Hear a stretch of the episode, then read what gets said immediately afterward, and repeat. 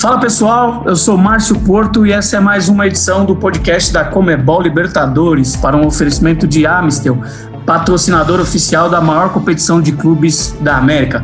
Gravamos esta edição na semana com jogos de volta das quartas de final da Comebol Libertadores 2020, para comentar a rodada que vai definir três semifinalistas e falar de tantos outros assuntos, temos o prazer de receber uma das arrobas mais legais, criativas e apaixonadas por futebol com a qual você se esbarrará aí numa rede social mais próxima. Eu falo do advogado Carter Batista, ou simplesmente Carter, ou melhor, também conhecido como arroba esse dia foi louco.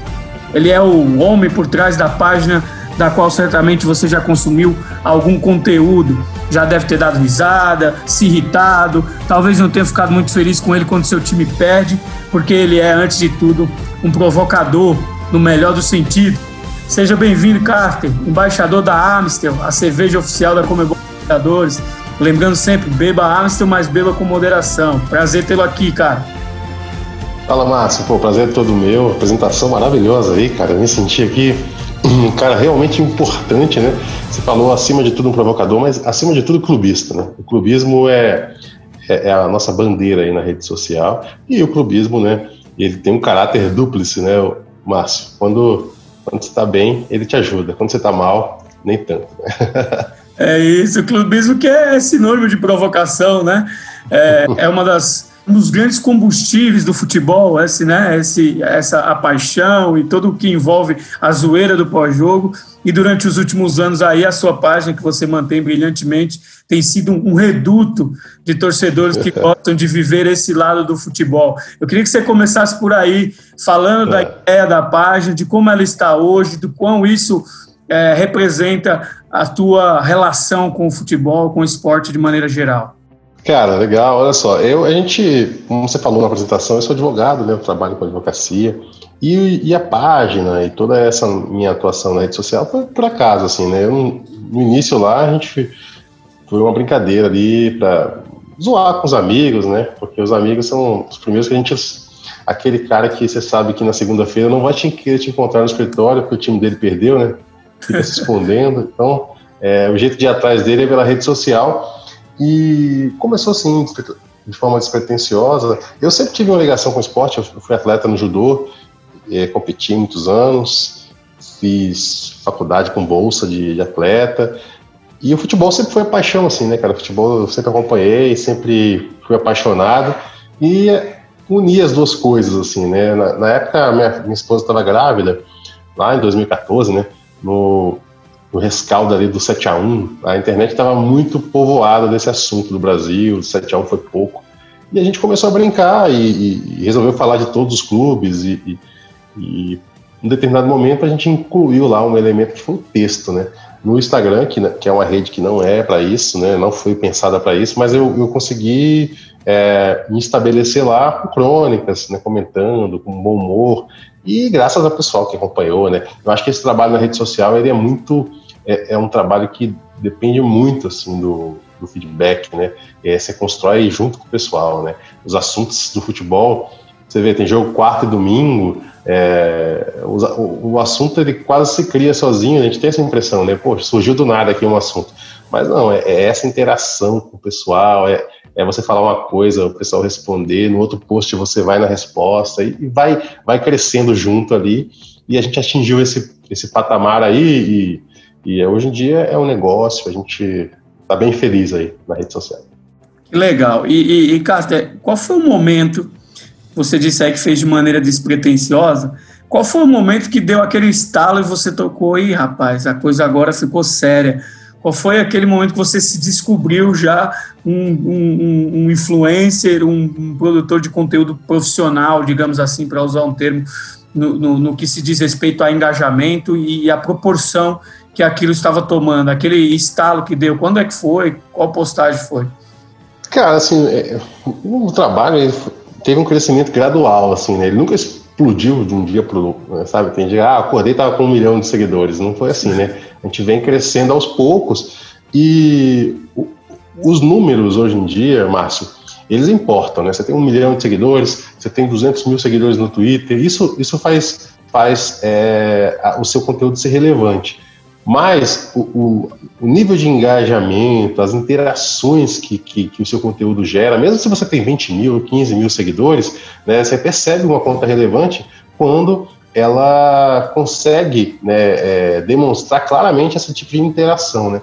Então, é, eu acho que ali por volta dos, dos 50 mil seguidores, 100 mil seguidores no Instagram, eu já tinha percebido que o Esse Dia Foi Louco era relevante nesse sentido, né? E logo as marcas vieram, né? E quando as marcas me procuraram, assim, nesse início de trabalho, eu não, não tinha uma cara, assim, não tinha um personagem, né? Eu não aparecia. É, então foi o momento que eu falei, olha, agora eu preciso tomar essa decisão, né? Se eu vou é, levar isso aqui adiante como um negócio, ou se eu vou deixar né, para lá, vou seguir minha, na, na, minha advocacia. E eu percebi que dava para conciliar as coisas e a gente. Então foi por volta dos 100 mil seguidores ali, com um ano de trabalho. Eu vi que né, virou negócio. A gente na época fez uma loja atrelada a, Esse Dia Foi Louco, começou a vender as ideias também e caminhou um pouco mais para essa questão do, da publicidade, que eu acho que é, o mercado também passou por uma transformação de 2014 para cá, assim, essa figura do influenciador digital nem sequer era mencionada, né? Hoje em dia é uma realidade para qualquer campanha de marketing. Então, é, a gente fica bem feliz de ser lembrado pelas grandes marcas, ter parcerias é, é, duradouras, como é o caso da, da né? do, do grupo Heineken como um todo, a gente fez outras campanhas com eles, e, mas principalmente é, Comembol Libertadores, é, a eu tô com a Amistel desde a primeira participação da Amistel na Libertadores, que foi lá em 2017, né? Eles procuraram alguém para comunicar é, essa chegada de, um, uma marca que era de fora, estava chegando no mercado, que tinha um diferencial, é, o puro malte, né? Também o mercado de cerveja no Brasil estava passando por uma transformação, porque a gente começou a, a, a consumir cerveja com mais qualidade, e tudo isso se juntou com o futebol, com a paixão, né? E eu lembro que na primeira, na primeira campanha que a gente fechou, é, a gente estava falando bastante com os clubes do Brasil, com o torcedor do Brasil. A Copa Comebol Libertadores ela é, é, continental, mas interessava mais para a marca assim, é, cobrir né, os jogos brasileiros. E era importante que um brasileiro chegasse até a final para a gente ir até o fim, né? E só que os brasileiros começaram a cair, mas o Grêmio, né, copeiro e peleador, conseguiu chegar à final. A gente foi lá para lá Fortaleza em Lanús, foi muito legal. E é isso. Acabei falando do assunto. O Imortal, né? O Imortal Grêmio acabou sendo uma parceria de sucesso. A escolha foi excelente. No momento da nossa gravação aqui, para o nosso ouvinte ter ideia, o Carter tem 164 mil e um pouquinho mais seguidores no Twitter. Né, a conta do Instagram, arroba esse dia foi louco, passa de um milhão, tem aí um milhão e cem mil né, do, que seguem a página. É um sucesso total, falando de futebol também, que é essa é uma das nossas paixões. E, Carter, semana de Comebol Libertadores, eu queria saber já de cara a sua opinião é, sobre esses confrontos. A gente tem aí, nessa terça-feira, dia 15 de dezembro, Palmeiras e Libertar, primeiro jogo em Assunção, 1 a 1 né, agora a volta no Allianz Parque. Né, na quarta-feira, dia 16 de dezembro, o Clássico Brasileiro, a volta do Clássico Brasileiro, Santos e Grêmio na Vila Belmiro, primeiro jogo 1 a 1 na Arena do Grêmio, e agora o Santos recebendo o, o tricolor gaúcho na sua casa. Temos também o início das quartas para Racing e Boca Juniors. Na quarta-feira eles fazem o primeiro jogo, já que o Boca teve um jogo adiado, eventualmente por conta da morte do Maradona. Então eles começam, o confronto argentino começa a ser definido das quartas de finais nessa quarta-feira. E na quinta-feira a gente conhecerá mais um semifinalista. Fechando a rodada, tem Nacional do Uruguai River Plate, jogo de ida 2 a 0 para o River em Buenos Aires. Como é que você está vendo esses confrontos? Quem está se destacando? O que, que você acha que vai dar nessa tua análise aí? Márcio, pelo lugar eu queria registrar assim, que eu acho que essa, essa é uma competição diferente, é uma Comebol Libertadores né, um pouco fora do padrão devido a tudo que a gente viveu esse ano, com a pandemia, né? E a Comebol conseguiu é, é, voltar com o campeonato, tinha muitas dificuldades técnicas, operacionais, sanitárias, envolvendo vários países. Eu acho que o fato da Libertadores, da Comebol Libertadores estar sendo jogada, já é um grande, já é um grande resultado, né? Porque era muito difícil a gente pensar nessa volta, porque tantas questões envolvidas, né? E a gente conseguiu, o torcedor é, descobriu um novo jeito de se relacionar com a competição, terceiro de casa, né, com segurança, e, e é, isso foi muito importante. Mas, por outro lado, isso também trouxe algumas, algumas é, alguns reflexos né, esportivos, né, porque a gente teve os clubes da Argentina é, com um calendário diferente do que foi no Brasil, eles voltaram muito, um pouco depois. É, a gente está jogando há mais tempo, teve campeonato estadual, brasileiro. Então, os clubes do Brasil me parecem é, é, atravessar um momento melhor, né? Claro que a gente não viu isso, por exemplo, no duelo entre o Flamengo e o Racing, né? O, o, futebol argentino ele é muito valente, é muito peleador e iguala na raça, na vontade, na técnica. É, se faltou ritmo de jogo, não falta camisa para eles. Mas eu vejo que agora, especificamente falando desses duelos aí que você citou, né? É, o Santos e Grêmio, eu acho que está bem aberto. O, o, o, Santos jogou muito futebol lá, na, lá, na, lá, no Sul, né, na Arena do Grêmio. Poderia ter saído da Arena do Grêmio com um resultado melhor. Acabou o Grêmio não se entrega. O Grêmio é o clube brasileiro com mais vitórias na competição. Conseguiu um empate ali no finalzinho, lance polêmico, né? Cara de Libertadores. É, eu, Ano passado, cara, o Grêmio já passou uma situação um pouco parecida na semifinal com o Flamengo, assim, arrancando um empate no final é, e levando o, a vaga ainda em aberto para o Rio de Janeiro. O Flamengo acabou superando o Grêmio naquela posição, né? É, mas hoje em dia eu não vejo o Santos com aquela motivação que o Flamengo tinha, né? Com todas aquelas qualidades que o Flamengo tinha no passado. Então eu acho que o Santos é, pode ter um pouco mais de dificuldade e o duelo realmente está aberto. Eu acho que tem Marinho do lado, tem Diego Souza PP do outro, tem dois treinadores campeões da Comebol Libertadores, né? O Renato Gaúcho, Portalupe e o Cuca. Então é vai ser um grande duelo. Estou muito, tô muito ansioso na expectativa de, de ver essa decisão. E se eu tivesse que arriscar aqui um palpite, eu, eu apostaria no Grêmio pelo seu histórico na competição, né? Por ter um treinador, o Renato Portalupe, né? Que abertamente ele prioriza a competição, ele prioriza a Comebol Libertadores todos os anos, né? E com bastante sucesso. Tanto é que o Grêmio está sempre na semifinal, na final. É, então eu apostaria no Grêmio, porém, é, a camisa do Santos ela pesa muito, né? É, o Santos vive um momento especial com o Marinho. Eu não sei se o Solteudo joga esse próximo jogo aí, mas de qualquer sorte é um clube que pode também levar essa vaga. E, e uma vaga, Márcio, na minha visão, né, na minha, no meu palpite, para jogar com Boca, porque eu acho que o Racing, é, o Racing não passa pelo Boca. Ah, eu acho que o time do Racing é, é pior do que o Boca Juniors, né?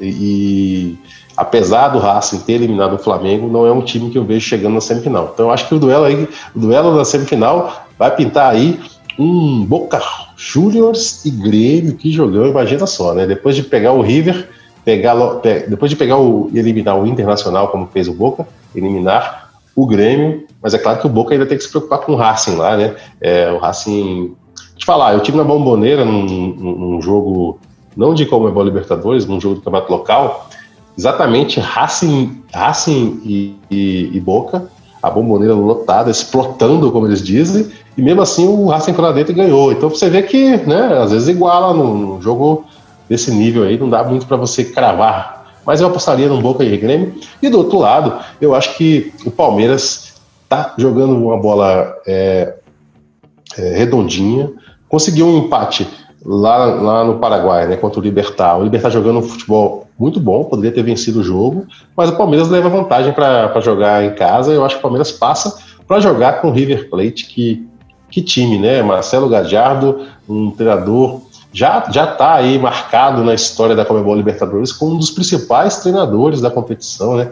É, a sequência dos últimos anos que ele vem fazendo com o River é algo de excepcional, né? Entra ano, sai ano, entra jogador, troca e o time mantém a mesma consistência. É um time muito agressivo, é um time que joga um futebol bonito, ofensivo e que tem resultado. Então eu espero ver um Palmeiras e River Plate, Boca Juniors e Grêmio grandes semifinais. É, caso o, o Carter acerte aí nos seus palpites, teríamos aí uma reedição da final de 2007, né? Grêmio e Boca Juniors. O Boca acabou sendo é, vitorioso, aquele jogo histórico na final no Olímpico, ainda o antigo Olímpico, em que o Riquelme, Juan Román Riquelme, comeu a bola, decidiu mais uma Libertadores do Boca Juniors, né? Foi o último título, inclusive, do Boca, que era treinado é, um treinador que agora também está levando né, o, Grêmio, o Miguel Ángel Russo, que está conduzindo o Boca a tentar voltar a ser campeão, né? Viu tantos anos nessa década, viu o River, né, ser campeão duas vezes, né, 2015 e 2018, inclusive com uma final histórica entre os argentinos, o duelo de Madrid, né, que é inesquecível. O River comemorou esse título recentemente. É, eles dizem que, é, que será infinito esse dia, né? Porque foi uma final entre eles, a primeira vez que se enfrentaram numa decisão e o River acabou levando a melhor. Palmeiras e River já se enfrentaram numa semifinal de Libertadores, aquela de 99, o ano que o Palmeiras foi campeão. Eles se, se enfrentaram ali também, jogaço, né? O Alex jogou muito aquele jogo, arrebentou com o jogo aqui no, no palestra. Então seriam grandes confrontos, mas temos aí um duelo de tricampeões né, na quarta-feira que vai definir o Santos, como lembrou o Carter, uma camisa muito pesada. O Carter, queria saber de você, você que, se, que sente tanto esse feedback dos torcedores, você está sempre agindo, né, sentindo a temperatura das redes sociais como ninguém quais são os, como é que está a temperatura pra, dos torcedores da Libertadores? Quem que você sente que está mais confiante? Quais os que estão mais ressabiados? Quem está mais ali empolgado com o seu time na Comebol Libertadores dos que sobraram, né? Aí de torcedores de Santos, Grêmio e Palmeiras. Como é que você está vendo essa atmosfera entre os torcedores? Olha, eu, eu vejo que é, os, todos os clubes ainda sobreviventes, né? Tem torcedores que já já estão enxergando a luz do fim do túnel, né? Você olha para frente e fala, gente, não é impossível a gente vencer umas quartas de final, semifinal e até o título, né? E lembrando que Comebol Libertadores é, é, é a grande obsessão do torcedor brasileiro, é o campeonato que representa, é a glória eterna, né, Márcio? Então, nada como você ser campeão da Comebol Libertadores é algo inesquecível para o torcedor brasileiro. Eu acho que nesse, nesse, nesse quesito as torcidas se igualam aí. Todo mundo bastante confiante. O Santos tem uma vantagem, se a gente pode chamar assim, de não ser um time tão badalado, né? Desde o início do ano, ninguém dá muita bola para o Santos, são outros favoritos, inclusive alguns já até caíram, como é o caso do Flamengo.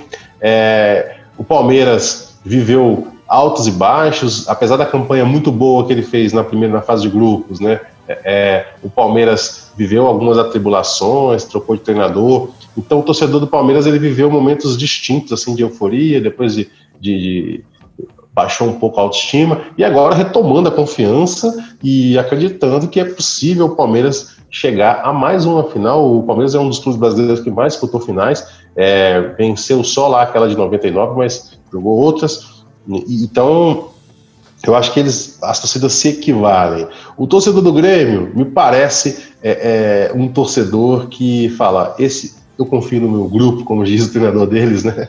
Confia no time, confia no escudo e, e, e vê de certa forma que é, é, o Grêmio não precisa fazer muita força para estar tá numa semifinal de Libertadores.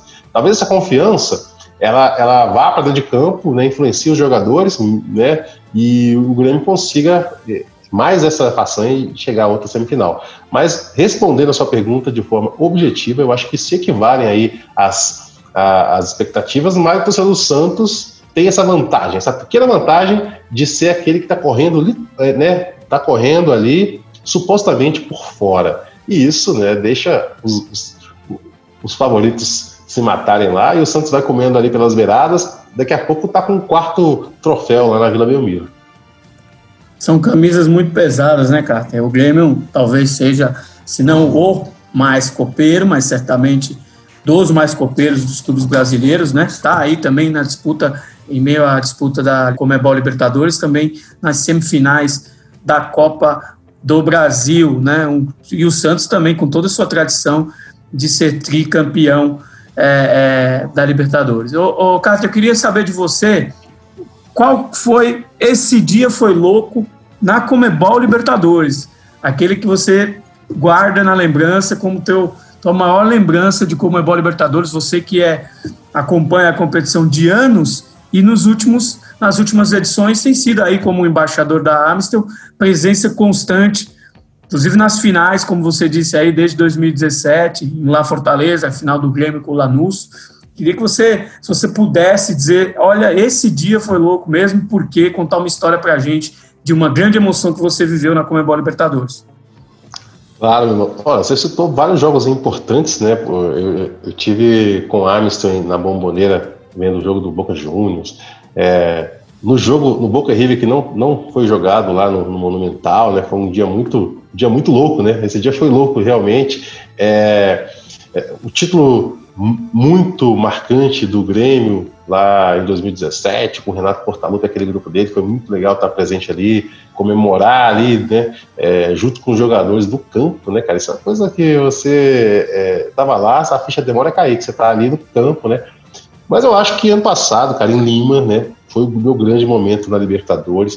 Eu acho que foi, foi tudo muito especial. É, a, a, organização da competição conseguiu, né, cara, mudar a sede é, em pouco tempo devido a problemas que ocorreram lá no Chile, né, mudou para Lima e, e, deu tudo certo, né? Assim, todo torcedor do Flamengo chegou lá, torcedor do River chegou, organização impecável, impecável da competição.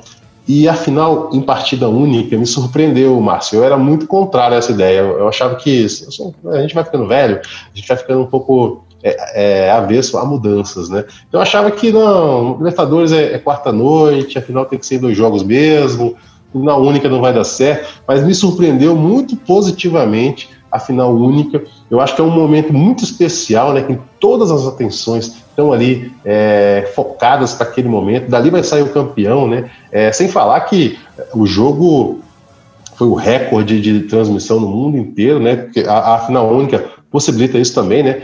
Possibilita que você é, é, comercialize aí esse produto para mais gente, mais gente com atenção ali. É, é, um momento que se iguala, assim, a um Super Bowl, a uma final de Copa do Mundo, a uma final de UEFA Champions League, porque é, é aquele momento em que a coisa vai ser decidida, não tem conversa, não tem para amanhã, se empatar tem prorrogação, tem pênalti, então você se dedica realmente àquele momento, e eu acho que é, para todo mundo que acompanhou aquele jogo, é impossível você esquecer é, o que aconteceu, como aconteceu, né? O Flamengo ali sofrendo muito durante o jogo, né? A confiança do torcedor que chegou lá em cima, depois de eliminar o Grêmio, né? A gente está falando do Grêmio, a gente acabou de enaltecer aqui todas as qualidades copeiras e peleadoras do, do, do mortal Grêmio tricolor, e o Flamengo conseguiu passar pelo Grêmio, é, da forma que passou, com 5 a 0 e com um time muito encaixado, mas pegou o River Plate de Marcelo Galhardo,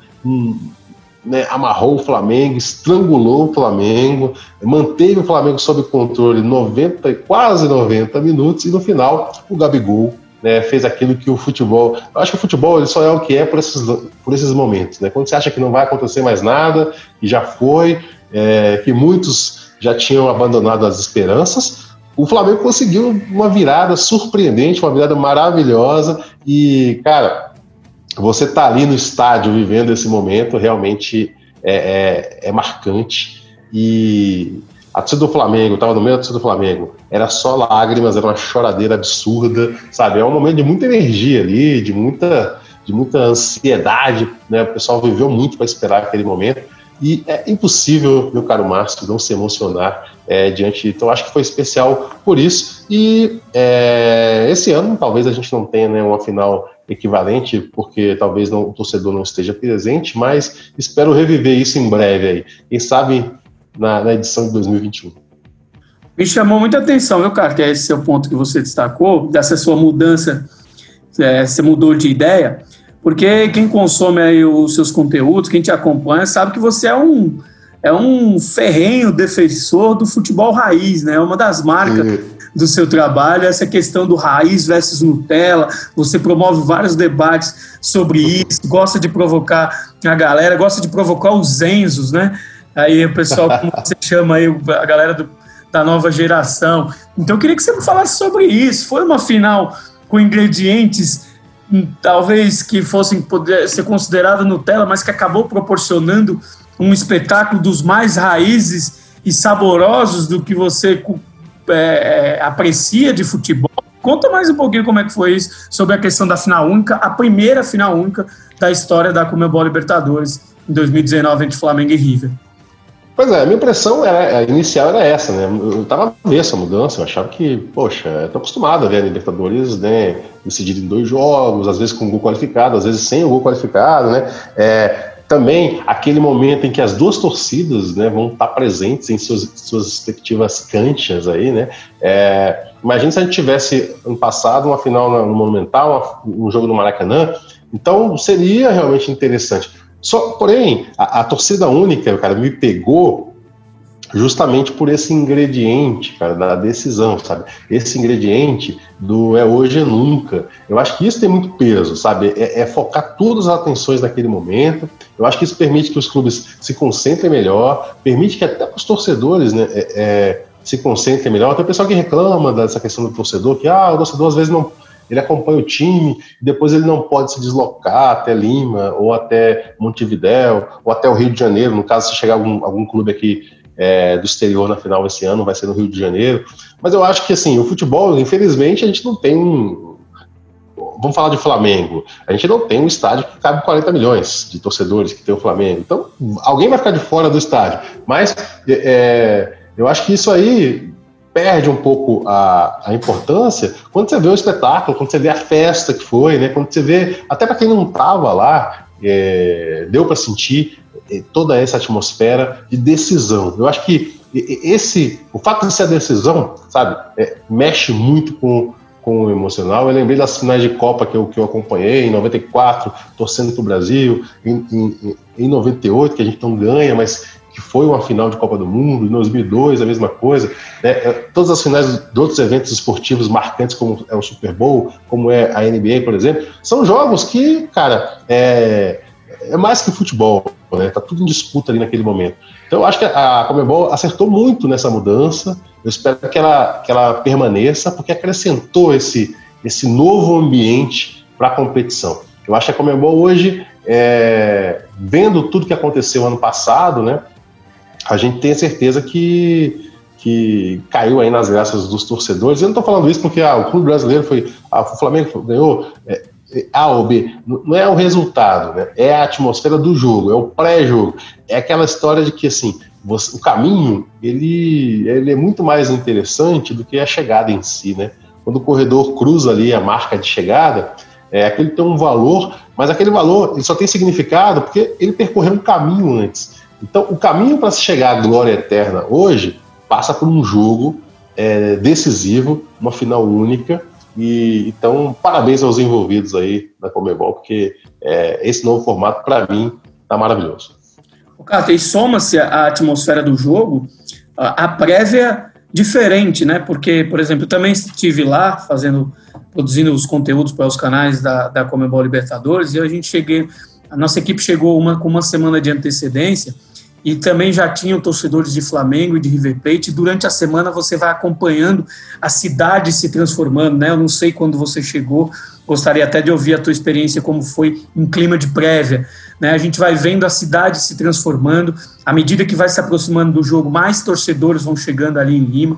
Lima é uma cidade historicamente, reconhecidamente super hospitaleira, né? Um povo, o povo peruano super hospitaleiro, adora, adora os brasileiros. Então, os brasileiros, presenciei cenas lá de brasileiros, torcedores do Flamengo, sendo muito bem recebidos por eles. Né? Muitos eram parados para tirar foto, inclusive porque havia ali uma particularidade, né? Inclusive que levou, eu acho, a torcida maior peruana ser maior para o Flamengo, que era o fato do Paulo Guerreiro ter jogado né, no Flamengo. O ídolo máximo do futebol peruano defendeu as cores do Flamengo, jogou por muito tempo no Flamengo, jogou por um período considerável no Flamengo, fez muitos gols. Né? Então eu queria saber de você também sobre isso, sobre a prévia, como é que foi a tua experiência de prévia lá em Lima, como é que você chegou, como é que foi a tua, a tua se deu para sentir isso, não sei como é que estava o seu compromisso né, com a Amstel, se te permitiu é, curtir um pouco disso também. Não, sem nenhuma dúvida. O jogo foi no sábado, né? A gente chegou na quinta-feira lá. E pôde acompanhar exatamente o que você está narrando aí, né? Os torcedores chegando e as histórias dos torcedores maravilhosas. Né? Teve torcedor que foi de carro até. É, é, foi de, de carro, saiu do Acre de carro, cruzou a fronteira, deixou o carro alugado não sei aonde, pegou um voo, outros, né, várias escalas diferentes para chegar. Todo mundo fez um. fazendo um, um né? Ó, oh, cheguei, tô aqui, sabe? O que importa é isso, porque sábado eu tenho decisão. Então a gente foi na FanFest também, que foi, foi muito legal encontrar os torcedores, tanto do Flamengo quanto do, do River Plate. É, os argentinos têm uma maneira muito especial de, de, de, se envolver com o futebol, né? Eles têm as músicas, o, a atmosfera que eles geram é sem igual. Então, a gente conseguiu acompanhar também essa festa do torcedor argentino lá. Eu acho que tudo isso, cara, foi uma prévia para o espetáculo muito legal. Naquele momento ali que ninguém perdeu ainda, é só alegria, tá todo mundo muito empolgado, é, realmente é, é inigualável, assim, né? E foi, isso foi muito legal. A gente conseguiu, chegou no, aí na sexta-feira teve FanFest e no sábado foi o dia todo dedicado ao jogo, né? É, e, e, ninguém realmente se arrependeu. Foi muito, foi muito legal. Eu acho que além da, do, da partida em si, tem esse aspecto aí da cidade, né? A cidade que vai receber o jogo. Isso me parece, me lembra muito assim, é, é, Copa do Mundo e Jogos Olímpicos, né? É, quando você vai Jogos Olímpicos 2016, Rio de Janeiro, né? Então, além do elemento esportivo, tem tem o, o, o, foco na cidade, né? Uma chance da gente conhecer a culinária local, os hábitos, a cultura. Tudo isso agregou muito aí a essa partida decisiva entre o Flamengo e o River Plate. O, o Carter, essa quebra de fronteiras aí, todo esse esse envolvimento com os povos, né? Essa essa troca de cultura que tem quando há um evento desse, né? Que a gente está ligando aí diretamente só de maneira direta você está ligando aí três povos, né? Porque é o, o, o, povo que recebe e aí os dois do, do, do, dos finalistas, né? Então tinham lá majoritariamente brasileiros, peruanos e argentinos fora, né? Toda é, indiretamente quem vai para quem está na cidade de outros lugares. Então tem uma tem uma, uma troca aí cultural, humana da coisa e isso me leva ao próximo tema que eu queria abordar com você, né? Que é um tema sério, muito importante, e você tem, além da sua participação como produtor de conteúdo a assuntos relacionados ao futebol, né, e toda a paixão e a parte boa que envolve torcer e que envolve o clubismo, você também tem a sua atuação na questão social do futebol, né? E eu queria saber a sua visão, que você trouxesse aqui para o nosso podcast, a sua importante contribuição para a importância da inclusão e a urgência da inclusão da pauta do assunto como racismo no futebol. Queria que você, por favor, por gentileza, trouxesse aí a sua visão sobre esse assunto. Então, meu cara, assim, esse é um assunto realmente que eu abordo não raro, né, nos meus canais de comunicação, porque eu acho que é importante a gente falar disso mesmo hoje em dia. Eu acho que é, certas condutas, né, elas não podem mais ser toleradas e o futebol, ele é muito interessante como é, é, válvula de escape social, né? É, mas o futebol traduz muito o que é a sociedade, né? É, a gente vive, infelizmente, ainda, né? É, não estou falando só do Brasil, estou falando de uma forma geral, global. A gente vive numa sociedade global ainda é, racista, né? Ainda dividida por questões raciais, porque se a gente for analisar o passado, a gente vai ver que tem pouco tempo, cara, pouco tempo, né? Não chega, não chega a 200 anos é, haviam pessoas escravizadas. Né? É, é, é, o Brasil foi o último país é, ocidental a abolir a escravização de pessoas. Isso tudo gera na sociedade um reflexo. É, então, não é que as pessoas o tempo todo, integralmente, agem de forma racista, mas a estrutura social ela é posta dessa forma. Então, para se livrar um pouco dessas amarras, para se livrar um pouco do preconceito, né, para se livrar um pouco dessas páginas aí que foram escritas lá atrás, a gente precisa parar, refletir e, e se posicionar. Então isso, isso tudo é muito importante, né? Eu acho que o futebol está vivendo um momento especial, a gente vê atletas importantes aí se posicionando com, com, questões raciais. E o debate, cara, é, ele é sempre salutar, né? O debate, o esclarecimento, a punição quando ela é aplicável, tudo isso tem um, um, um, fundo pedagógico, né? Tudo isso ensina as pessoas a se portarem melhor, né? Ensina muito mais as pessoas a refletirem nas suas, sobre as suas próprias atitudes, sobre os seus próprios pensamentos e até aquelas coisas que às vezes o cara, né, é, hoje em dia está muito comum você tá todo mundo na rede social, todo mundo tem voz, todo mundo pode se manifestar e você tem que saber que determinadas coisas é, é, você não deve dizer, por exemplo, é, é, vou citar um exemplo aqui, palavras que, que não devem ser usadas. Né? É, eu, por exemplo, né, um exemplo factual aqui, a palavra denegrir. Né? A palavra denegrir, ela em si, ela não tem nenhum, nenhum mal, ela não carrega um mal em si. Mas a gente sabendo, estudando um pouco, você vai ver que denegrir, né? É, é, quando você denegrir uma pessoa, significa você tirar as suas qualidades, né, é, tornar negro. Então você faz uma associação com a, com a, com a questão da, da, da, cor e isso fica mais sério. Ah, mas quando eu falo denegrir, eu não falo isso pensando, não, você não fala, mas essa palavra ela é fruto de uma construção social que hoje em dia incomoda determinado grupo. Então você tem que tirar essa palavra do seu vocabulário, né? Porque aquele grupo lá, ele tem o direito de, de, de conviver numa sociedade em que as pessoas não se expressem de forma é, é, a, a, saudar um passado que a gente quer é, esquecer e a gente quer reconstruir, a gente quer escrever de novo, né? Então eu acho que é, é, nesse ponto, sabe, graças a Deus a gente não teve nenhum episódio, pelo menos que eu soube, na Comebol Libertadores recente, é, de injúria racial, de racismo, mas é bom a gente estar tá o tempo todo de olhos bastante abertos, né? E trazendo essas discussões. As discussões elas sempre são importantes, elas sempre são esclarecedoras e o nosso papel como, como comunicador é, é, é, é deixar, né, se posicionar e deixar aí o, o espaço aberto para discussão. Como você acha, é, acha que o futebol pode contribuir, além da, de abordar o assunto e, e de incluir na pauta o tema, é, que ações, quais ações, quais tipos de ações na prática podem ser feitas para que, que haja né, é, é, um, um, resultado realmente sobre isso? O que, que você enxerga de, de, de, de, de coisas que é possível se fazer que ainda não são feitas e que deveriam ser feitas para combater esse tipo de preconceito? Olha, é, assim, a gente, a gente esse problema é um problema muito amplo, né? Assim, se a gente falar só da questão né, da injúria racial, né, eu acho que a injúria racial é um problema policial, né? Ele tem que ser coibido a tempo e a modo, as pessoas têm que ter os canais de oficiais ali para fazer a, as denúncias, né? E uma forma que o futebol pode ajudar nesse aspecto específico é deixar claro que, olha, o cara, o cara, o cara proferiu injúria racial, você vai procurar a delegacia dessa dessa forma. Hoje em dia, cara, é, é por incrível que pareça, é, não é tão simples assim. Né? Uma pessoa que é vítima de uma injúria racial, ela não tem, não tem uma ideia clara do que ela deve fazer, de quem ela deve buscar, se vale a pena correr atrás, para punir aquele culpado. Então, esse é o papel que o futebol pode representar. Né?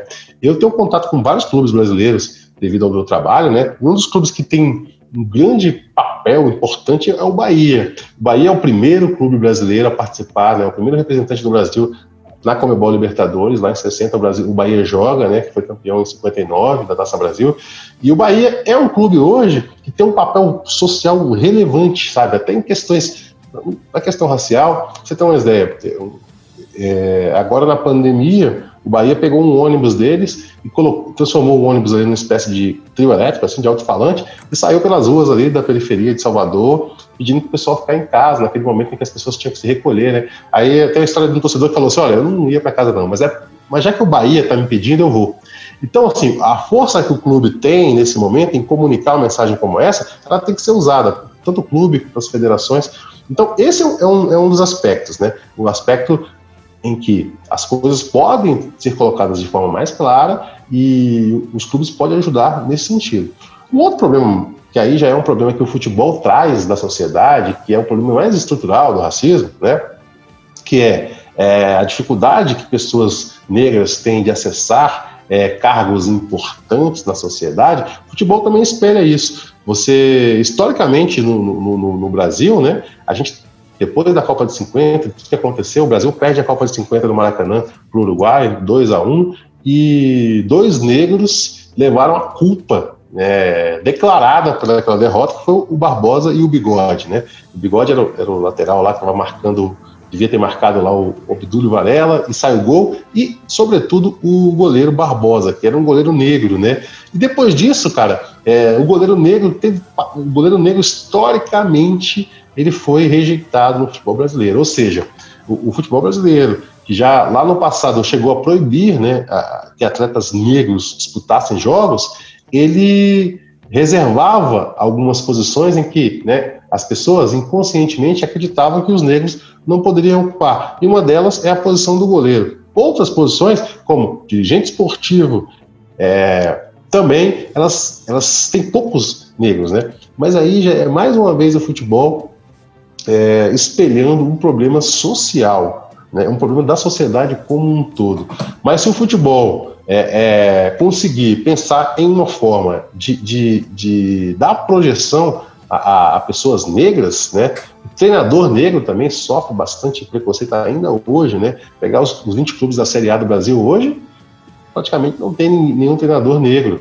Né? Vai ter lá o, o Jair Ventura, que está no esporte, e quem mais? Até ano passado a gente tinha o Roger Machado, o Marcão no Fluminense, mas é um cara. É, ah, gente, mas o treinador ele tem que ser, ele tem que ser competente, não, não tem nada a ver com tem. Né? É, é preciso acreditar no trabalho dessas pessoas. O futebol é um dos veículos, né, vamos chamar assim, em que atletas negros têm a maior relevância, né? o maior jogador de todos os tempos, né? Que me perdoe os argentinos, é, Edson Arantes do Nascimento é negro. Os maiores jogadores brasileiros, sem dúvida nenhuma, são todos negros.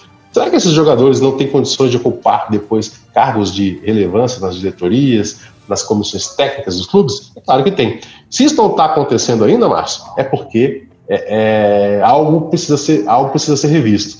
Eu não tenho pretensão de apontar aqui quais os caminhos que devem ser traçados, eu até desconheço quais são as dinâmicas que deveriam ser implementadas, mas fato é que as coisas não estão acontecendo como deveriam, é, basta a gente pensar de forma estatística, né? 90% dos jogadores são pretos. Cadê os treinadores pretos? Alguma coisa está acontecendo nesse meio tempo aí e a gente precisa pensar isso enquanto sociedade também.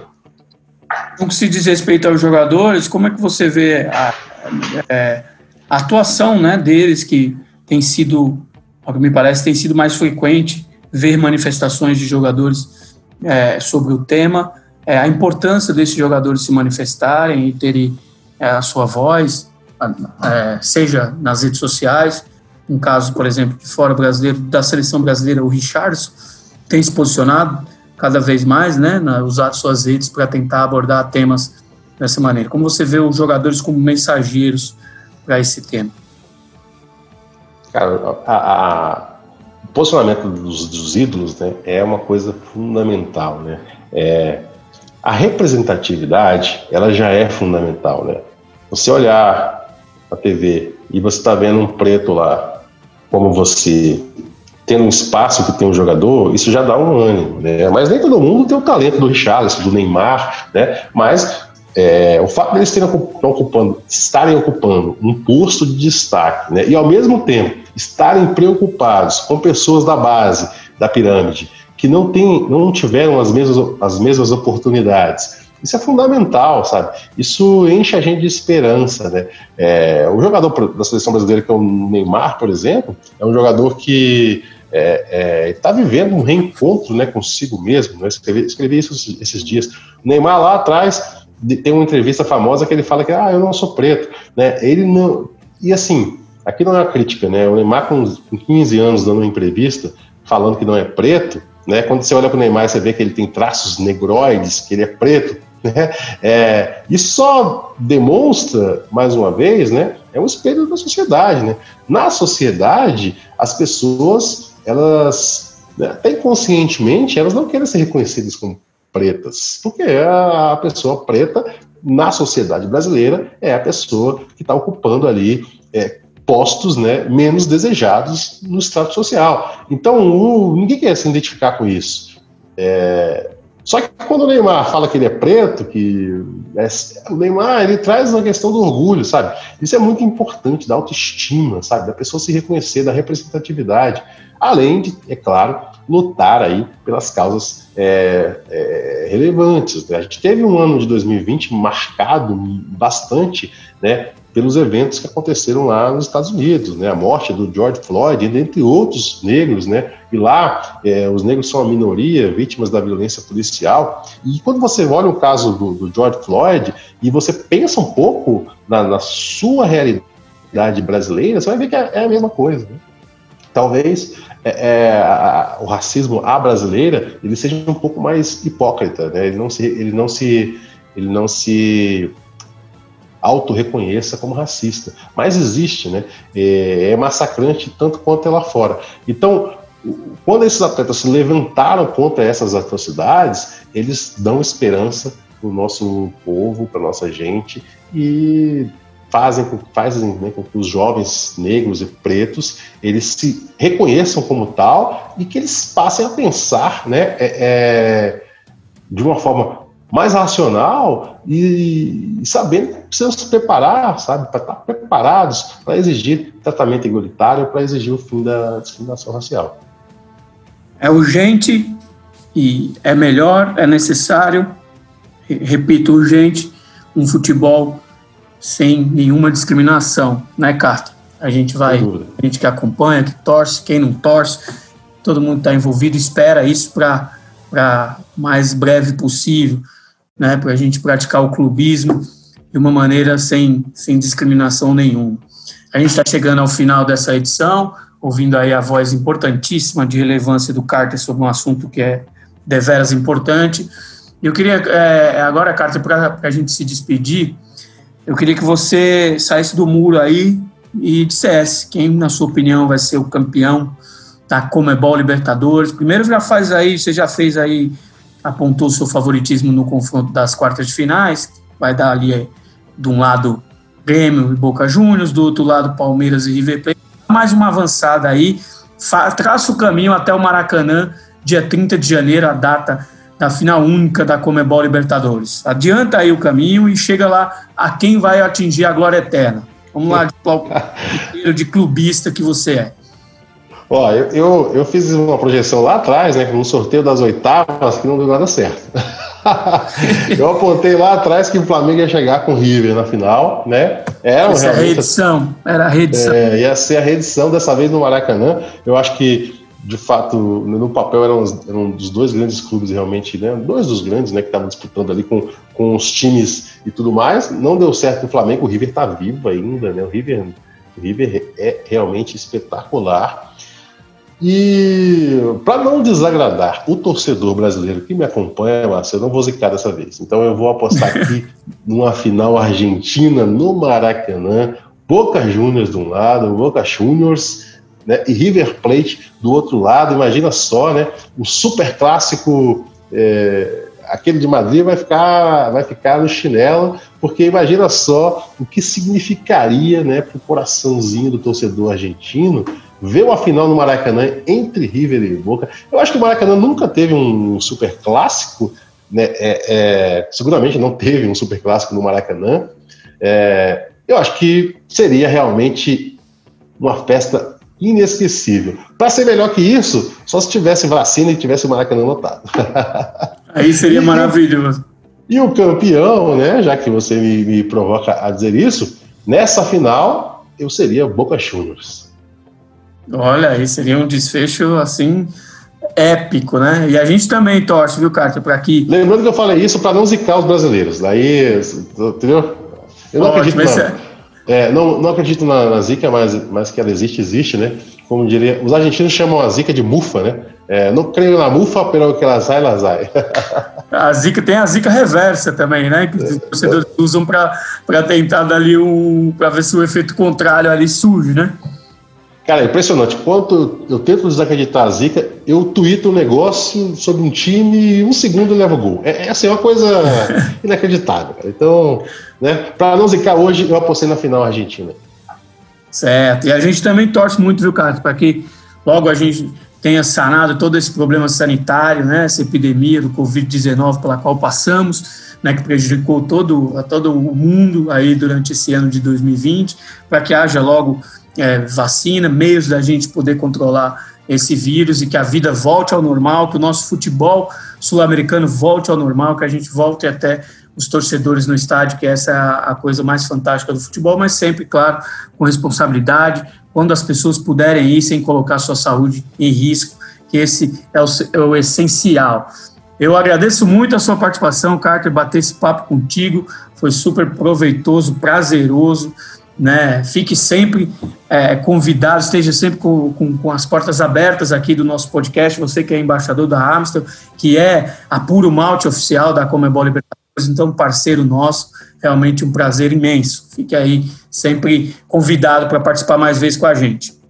Márcio, eu que agradeço, né?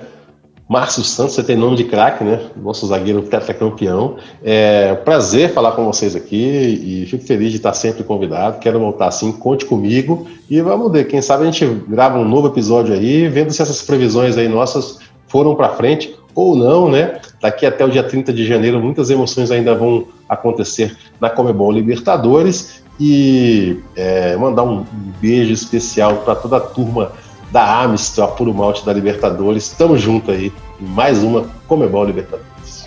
É isso, fica marcado.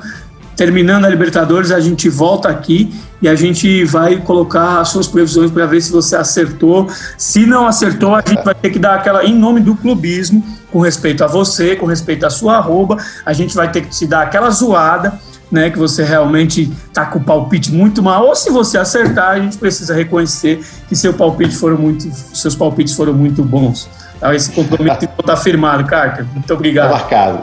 Um abraço, irmão.